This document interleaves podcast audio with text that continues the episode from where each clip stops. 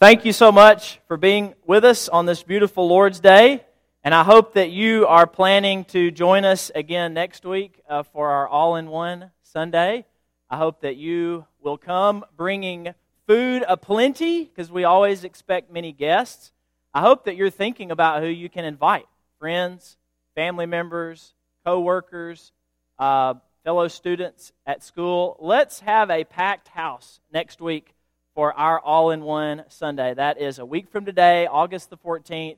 Our speaker that day is Matt Cook. He was uh, a missionary along with his family in Peru, but something happened in his life that caused them to go back home. They needed to come back stateside. Uh, and he's going to be sharing a little bit about what that was and his experience uh, with that very difficult season and how God was faithful through it all. And I know that his story is going to be very powerful. He's now living over in West Tennessee and he works uh, at Freed Hardeman University in the Bible faculty. And you are not going to want to miss Matt Cook for our combined adult Bible class next Sunday at 9 and then for our worship hour at 10. I'm excited about that. And I hope that you're excited and I hope that you are inviting many to join us.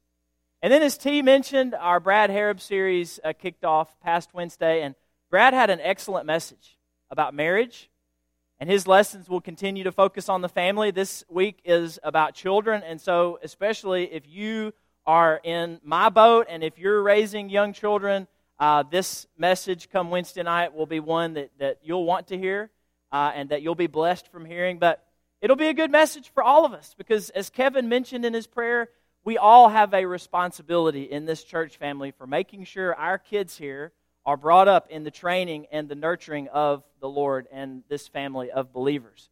So be here for that. You'll be blessed by that. We said a big prayer this morning for all our students, uh, but there is one more little one that we want to pray for today. Uh, he wasn't prayed for earlier because he's just a little bit too young for school, and his name is Kieran Nicholas Barry, and he's here for the very first time today. And if he's in the house in this moment, you never know with little ones. He may have needed to go out for, for this reason. There he is. He's here. As I jabber on, she's already standing with little Kieran, and we're thankful for his presence. We're thankful for all our little ones, and we want to, at this time, offer up a very special prayer on Kieran's behalf. Would you go to God in prayer with me? Father, thank you for this wonderful day uh, that we can come together. We dedicate this day to you. This is your day. This is Resurrection Day. We celebrate Jesus today, and we're thankful we can do so with our fellow brothers and sisters in Christ in this place. We pray a very special uh, blessing be upon Kieran. We're thankful that he is here with us. We're thankful that he's a part of this church family, along with uh, his family, his parents, and his older siblings we pray that you would be with this family and bless them. Be with Nick and Lindsay as they seek to raise their children to, to know you. I pray that their children would grow to love you. I pray that they would never forget how much you love them. We pray that not only for Kieran and for the Barry children, but for all the children in this church family. Father, be with us as we seek to teach them more about you, as we seek to train them, and as we remind them day by day of how much you love them. May they love you, and may, that, may they be faithful to you all the days of their life. We ask a blessing be upon all our kids, and we thank you uh, for your Son Jesus, in whom we can have life and salvation. And it's in his name we pray. Amen. In the fall of 2010, there was a well known American company uh, who made a decision that sparked immediate public outrage. There was a, uh, the Facebook group for the company was suddenly flooded with more than 2,000 comments, all criticizing this decision that the company made. Uh, one loyal customer wrote on the company's Facebook page, and I quote, This is the worst idea you have ever had. I will be sad to see this change take place. And if it does, I will no longer be a customer. There was a Twitter account, if you happen to know what that is, that was set up in protest that quickly collected 5,000 followers. There was even a website that was set up in opposition to the decision. This website went viral in a matter of days. the backlash over this decision reached such a fever pitch that the company was forced to reverse the original decision that, that they made, which actually cost them millions of dollars. And the president of the company came out with a statement which, in part, said, We've learned a lot in this process, and we are clear that we did not go about this in the right way. The company that I am referring to is the Gap clothing store. And the decision that I'm talking about was the decision to change their logo. Their logo, if you are familiar with it, is capital letters in white on a dark blue navy background, and they switched it one day without giving anybody notice, and the public went totally nuts. And in a week's time, they had to switch back. This was a moment of outrage over something very silly, over something absurd, and people got all up in arms over just the change of a logo. Keep that in mind and go with me to the Gospel of Mark, chapter 3. Would you grab a Bible? Would you somehow gain access to God's Word and go with me to the Gospel of Mark, chapter 3? And we're going to talk about, as we begin, a moment of outrage in the ministry of Jesus. I'm going to start in verse 6 of Mark 3. Check this out the gospel writer tells us that the Pharisees went out and immediately held counsel with the Herodians against him, meaning Jesus. And the reason they got together was to talk about how to destroy Jesus. Now, this is striking for many reasons. One reason is the Pharisees and the Herodians didn't like each other all that much, they didn't really get along.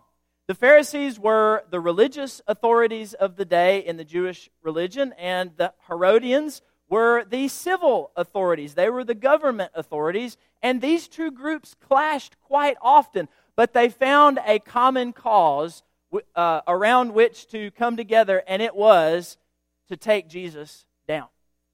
This brought them together. The desire, the common desire to destroy this man, this teacher who's causing such a frenzy in their world, Jesus Christ. How can we destroy him? And this is the first mention of their desire to destroy Jesus.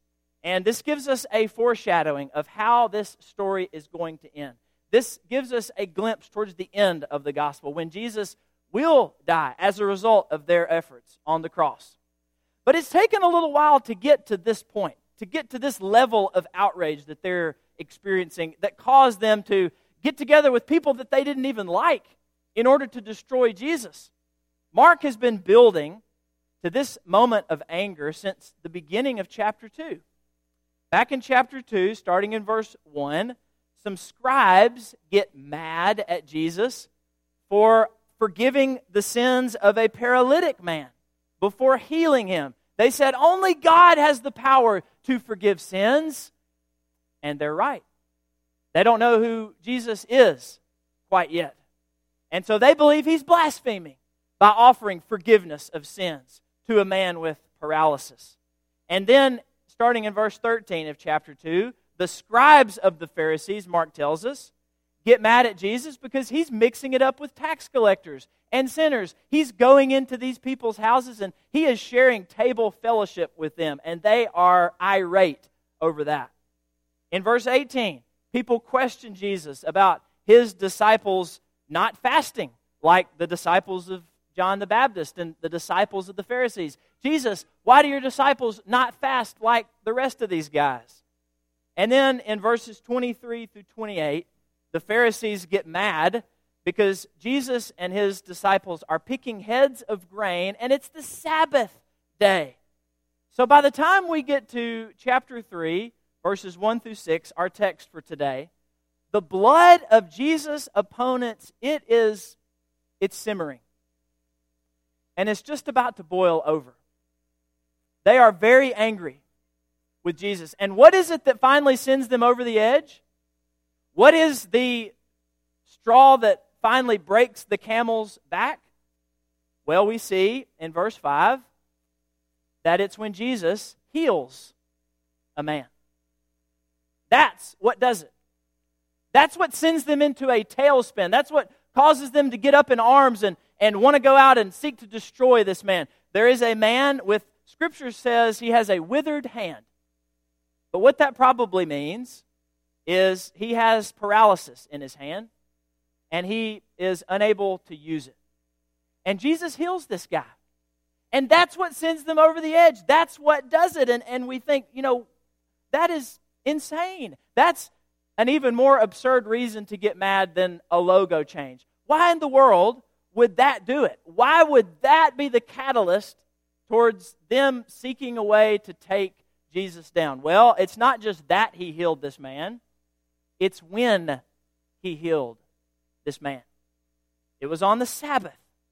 And you may be asking, well, why is that such a big deal? Well, we're soon going to see. I want us now to back up to verse 1 and look at this story in its entirety. Let's start at the beginning. Read with me, starting at chapter 3, verse 1. Again, he, Jesus, entered the synagogue. This was his regular practice to go into the Jewish place of learning where he would teach. And a man was there with a withered hand. And they watched Jesus to see whether he would heal him on the Sabbath so that they might accuse him. What I notice first about this passage is that they, the Pharisees, expected him to heal somebody. They knew that the probability was pretty great that Jesus was going to heal somebody because that's just what he did. He went about healing people. That's what he was known for. And so they expect him. They think it's very likely that when Jesus gets in here and he sees this guy with the paralyzed hand, that he's going to bring healing to him because that's what Jesus did. That's what he was known for. Is that what we're known for today? Now, I don't mean are we known for our healing abilities, where we have, you know, the ability to heal people with physical diseases. I mean, are we as a people known for bringing about spiritual healing. We should have a similar reputation in our community that Jesus did in his. When Jesus went to a place, people expected him to heal somebody. Do people expect when they interact with us, when they come into our midst, that they will find spiritual healing? That's what we ought to be known for, but oftentimes we are known for very different things. When people drive by this building and they look at it, what do they think? What is the perception? Do they think that's the church where they think they're the only ones going to heaven? As you well know, that is an old perception that people have, and it still lingers in our society, in our community today. Do people look at us or when they interact with us or when they see the building, do they think that's the church where they don't have any music? I always take issue with that when I say we have beautiful music. We make music with our voices to God. A lot of people, that is their first perception of this congregation and maybe of churches of Christ in general. These are not the things that we should be primarily known for. We should be a church known for bringing about spiritual healing and wholeness in the lives of people. A lot of people today think, what can we do as a church to attract more people. You know, we, we get afraid and we get anxious that the church is losing its influence in society and people are leaving. And what can we possibly do to, to make church more interesting so that more people will want to come in? Well, let me just read this quote that I came across a few years ago that has made a real impact on me. Listen to what this author says. He says, We don't need more demographic or generational studies to figure out what people are looking for. We don't need to do another survey about what people are hungry for in our culture. Listen to what he says. In the midst of workplaces full of resentment and hostility, people are searching for love. Surrounded by anxiety and depression, people are looking for joy. Amid the violence and insanity of city streets and war torn countries, people are searching high and low for peace. Faced with spouses and coworkers who lose their tempers at a moment's notice, people are looking for self control. Amid rampant road rage, people are in desperate need of patience. against the backdrop that is the harshness and cruelty of the evening news, people will inevitably be drawn to churches that exhibit gentleness and kindness in every aspect of their lives. Over against the gospel of pervasive pessimism about human nature and human communities, people will be drawn to churches that proclaim a gospel of transformation and holiness. The real question for the church is not whether we can get people to come to church in the first place. We don't seem to have a real problem with that. We always have a lot of first time visitors. Maybe some congregations struggle with that, but I don't think we struggle with that.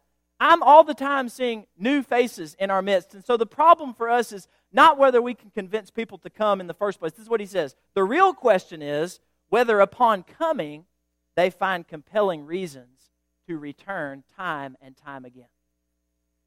And this is where we fall short. The back door is as busy as the front door and people drift out as quickly as they come in.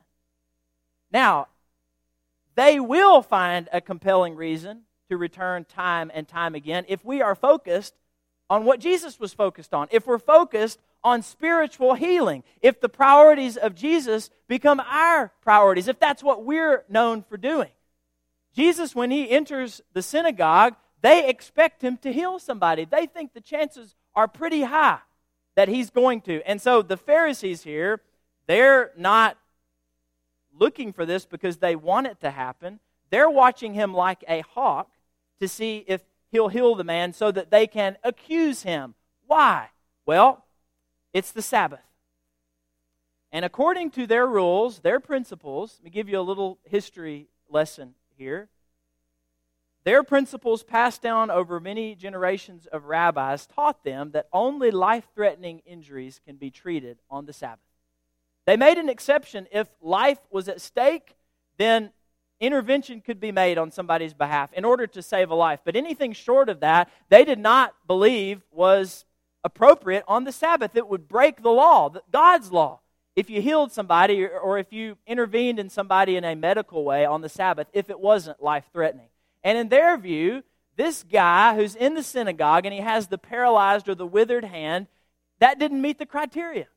This was not an emergency case. It could wait. It's not life threatening. Therefore, they believed healing this guy would be a violation of the work restriction on the Sabbath. God, all the way back in Exodus chapter 20, verse 10, you shall do no work on the Sabbath. It will be a day of rest.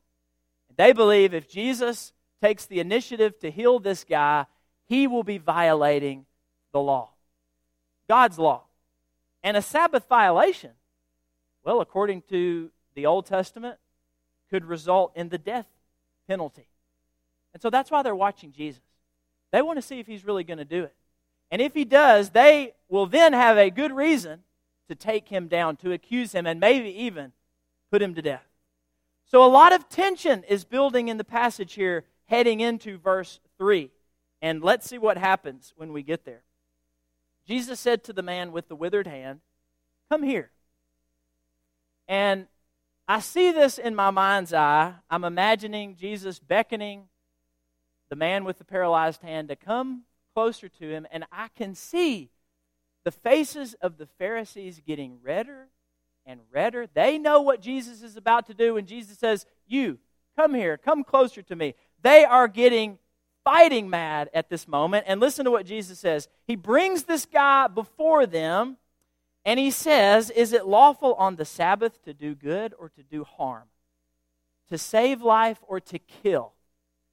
Jesus frames this issue differently than how they were used to thinking about it. He asks an either or question here. He says, Is it better to do good or to do harm? To bring life or to kill on the Sabbath. He implies to them that neglecting to heal this man right away, that putting it off for a day or a week is the same as killing him. Jesus says this man has an urgent need. This is an emergency case. And the question for you is are you going to do good or to do harm? And to do nothing is to do harm, is what Jesus says. Are you going to bring life or are you going to kill? And to do nothing is to kill. This is an urgent situation. This is an emergency. And they're silenced. They don't know what to say to that because they've never thought about it in that way. And you know what? Jesus treats our sin with the same level of urgency. If there's a barrier to spiritual healing in your life, to spiritual wholeness, it doesn't need to wait until the Sabbath is over. It doesn't need to wait till tomorrow or next week or next month. Jesus wants it removed right away. Jesus saw the urgency in this man's condition. Jesus sees the urgency in our condition. It cannot wait if there's something blocking us from sharing a relationship with God right now. Don't put it off. Jesus teaches us here that every decision we make in our lives either does good or, or it does harm. It, it either brings life or death. And we need to start thinking in these terms, these either or terms, as we live. That every action, every word, every decision either leads us into greater life, into greater wholeness, into greater good, or it leads us down a path towards greater harm, towards bad we need to begin thinking in these binary terms that everything we do is leading us along the straight and narrow or is opening up the path that is wide. Everything we do leads us towards greater spiritual wholeness or towards death. And it's the case when we're interacting with other people as well. In the lives of others, if we sense that there's something missing, if we're worried about the soul salvation of somebody that we care about, if we're concerned about the spiritual well being of a family member or a friend, we don't need to wait to send that text message. We don't need to put off that phone call. We don't need to delay that conversation. We've got to get to them right away. Now, I don't mean throw caution or wisdom to the wind and approach somebody in a way that's going to turn them off uh, or that, that's going to, you know, push them further away. I just mean there's an urgency here. This is an emergency. It was an emergency to Jesus then. Our state, our spiritual state, is urgent to him now. It ought to be to us as well. Jesus says here, there is no neutral ground with this man with a withered hand. If you want to put it off, then you are doing harm. To do nothing is to do harm. There's no in between here. And so the question we need to ask ourselves is this Is spiritual sickness, is sin an emergency to us? There was a paper released by two leading economists late last year with some really disturbing news. It revealed that the mortality rate among many Americans uh, is on the rise. This is on the demographic here is middle aged white Americans. And we have some of those in our midst today. Basically, many Americans, and this is shocking news because in other, in other developed nations, this is not the case. The mortality rate is not on the rise, but it is here. And the reason is many Americans are killing themselves, either directly or indirectly. Suicide is way up in our nation. So are deaths from drug poisoning and chronic liver disease, which comes about from excessive drinking. There is a darkness, there is a despair that is creeping across our land, and we don't have to look very far to see it. We don't have to turn on the evening news. We can just open up the Herald Chronicle. We can observe what's going on next door or across the street or with the kids at school or with the people that we work with to, to see that there is a great darkness in our land. There is a sin sickness but sometimes we become so discouraged and so disturbed that we forget we've got the remedy to that. And it doesn't come from us, it comes from God through us. We are to be the messengers of that. The, the solution is the gospel of Jesus Christ. And yet, where is our sense of urgency? Why do we not see this as an emergency situation? Why do we stand around like the Pharisees waiting for the next day to do something about it and, and looking to accuse somebody who tries to act on the behalf of people who are lost. I think about the lyrics of a, a powerful contemporary Christian song. There are many prodigal sons.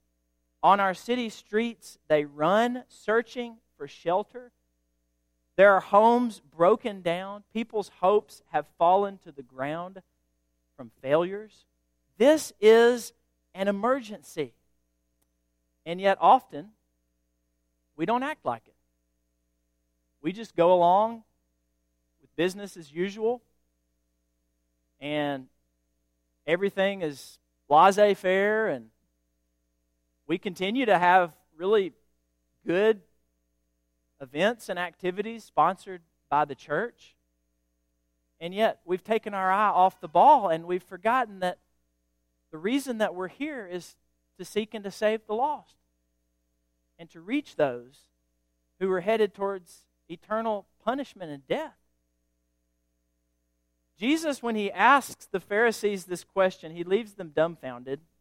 They are silenced by him. And then look in verse 5. He looked around at them with anger. Now, this is something worth getting angry about. Not the change of a logo. This is anger that is justified. The anger that they have towards him for healing this guy is totally unjustified. But his anger towards them is. And if we look at ourselves and we see hard heart, that's the reason Jesus gets angry here. He looks at them with anger. He's grieved at their hardness of heart. And if we look inside of ourselves and we see that our hearts have grown cold and hard and they're not soft and, and they don't break when we witness uh, people being lost in their sins, that we ought to be upset with ourselves to the point that we want to change and we want to be different. We ought to be a little bit angry at ourselves and at the people who just go on as normal, as if we're not in an emergency situation in our world today.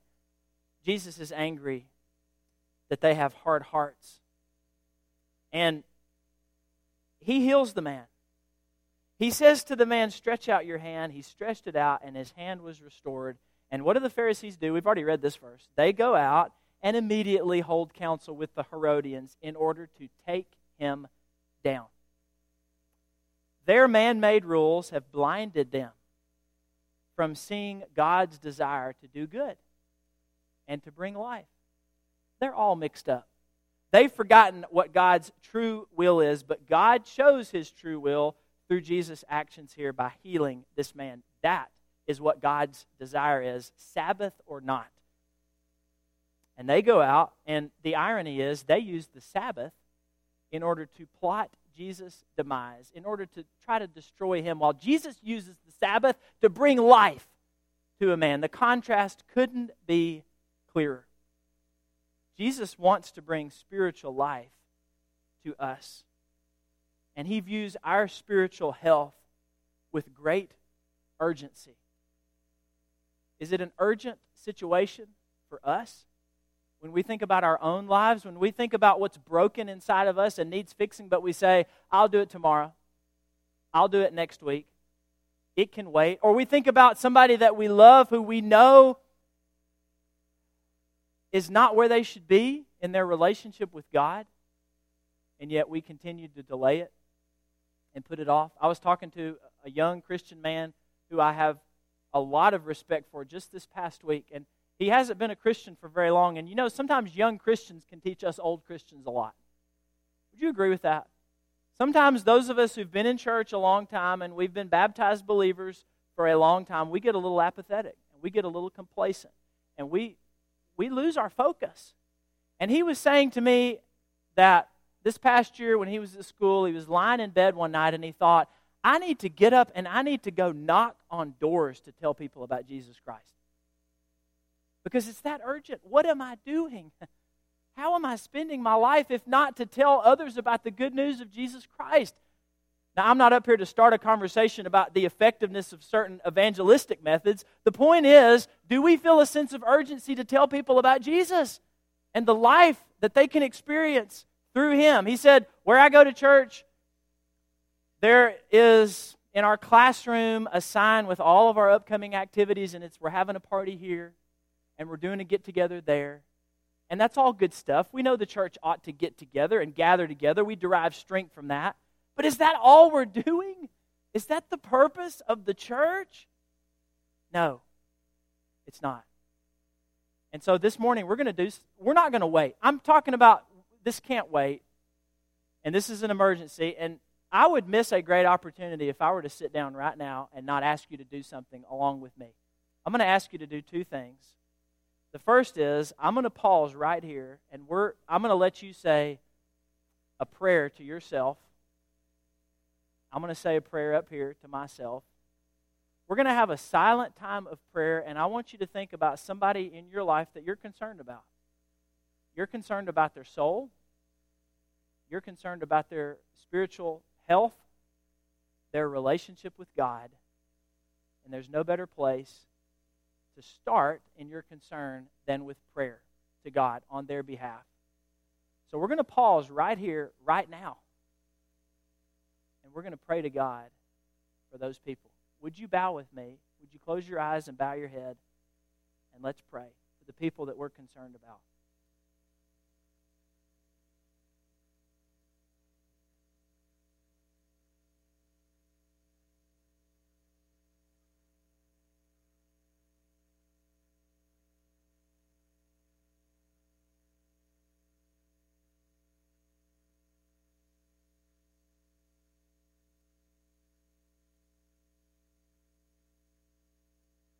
Now I want you to do something else. I want you to get out your phone. Some of your phones are still on, by the way. You never turned them off, did you? I normally turn mine off, but I kept it on for this reason. If your phone's off, I want you to, to get it out and turn it on. And I want you to think about one of those people that you just prayed for. And I want you to send them a text message if you text. And if you don't have a phone with you, then you can do this after you get home. You don't have to text. You can write a note. You can pick up the phone and, and call them up.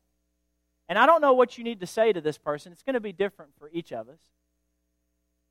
It's probably not that you need to say, I'm worried about your soul. Maybe that is just a little too forward. But maybe all you need to say is, hey, I'm thinking about you this morning. I love you. I'm concerned about you. Maybe it's somebody who ought to be here in our midst, but who's not here. And you can say to this person, I miss you. We miss you. We miss getting to see you more often. I'm going to do that up here, and I invite you to do that with me as well. Whatever you think you need to say to the person that you're concerned about today.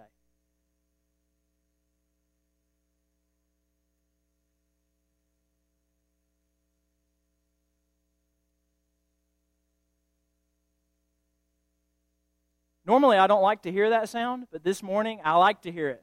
That means you're doing what you're supposed to do.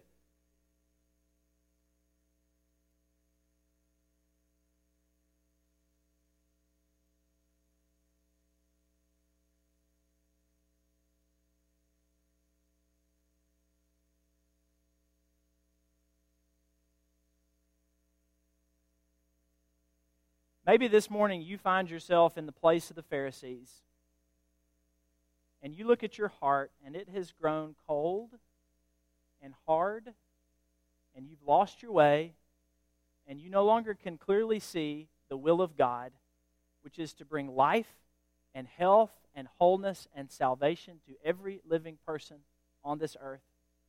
And maybe you need to come and confess that today.